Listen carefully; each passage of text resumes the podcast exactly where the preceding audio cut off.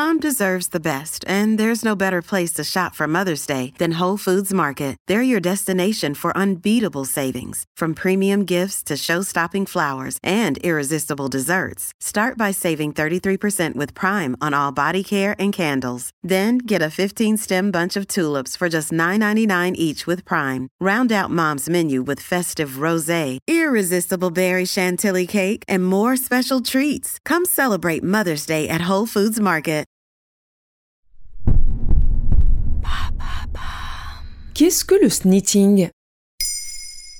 Merci d'avoir posé la question. Toute relation amoureuse commence par un premier rendez-vous lors d'une balade, autour d'un verre ou d'un repas. Enfin, dans la majorité des cas. Quand certaines personnes font le choix de se rencontrer au restaurant pour la première fois, il peut y avoir un intérêt caché. Il est possible d'accepter un rendez-vous romantique au restaurant dans le but de se faire payer son repas.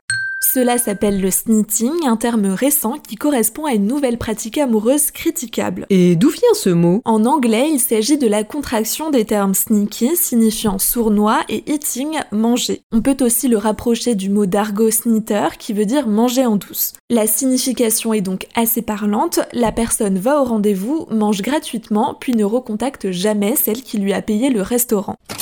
Des personnes se sont-elles confiées sur cette pratique? C'est grâce à Sarah, une jeune femme inscrite sur Tinder, qui a raconté son expérience que cette pratique a été mise en lumière. Dans son témoignage publié sur le site australien Body and Soul en 2018 et reprise un peu partout, elle explique qu'en tant qu'étudiante vivant dans un petit appartement et n'ayant pas d'argent pour aller au restaurant, elle a rapidement été confrontée à des propositions d'hommes rencontrés sur l'application de rencontre. Pour se rencontrer, la plupart lui proposaient un dîner ou un cocktail dans un bar. Elle confie J'étais juste gênée de voir à quel point j'étais pauvre.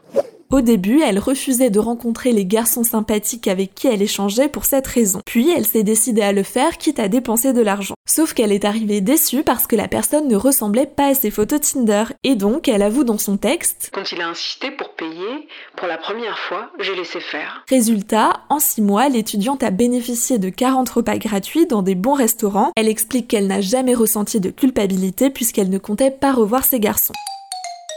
Mais pourquoi faire cela? D'abord, tout le monde ne peut pas se permettre de manger au restaurant en raison de son coût. Un rendez-vous romantique est donc une opportunité de passer une soirée différente du quotidien, de manger des repas variés et équilibrés.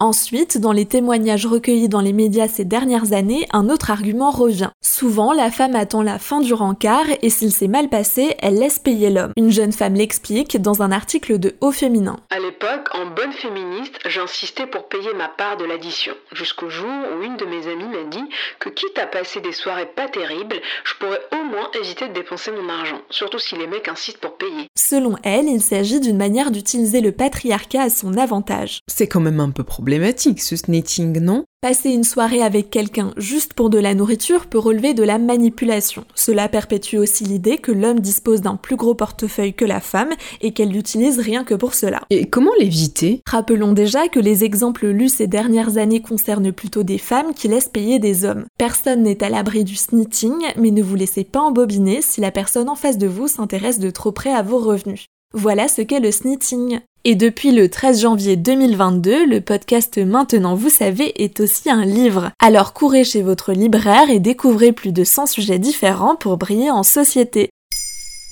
Maintenant, vous savez, un épisode écrit et réalisé par Pauline Weiss. En moins de 3 minutes, nous répondons à votre question. Que voulez-vous savoir? Posez vos questions en commentaire sur les plateformes audio et sur le compte Twitter de Maintenant, vous savez.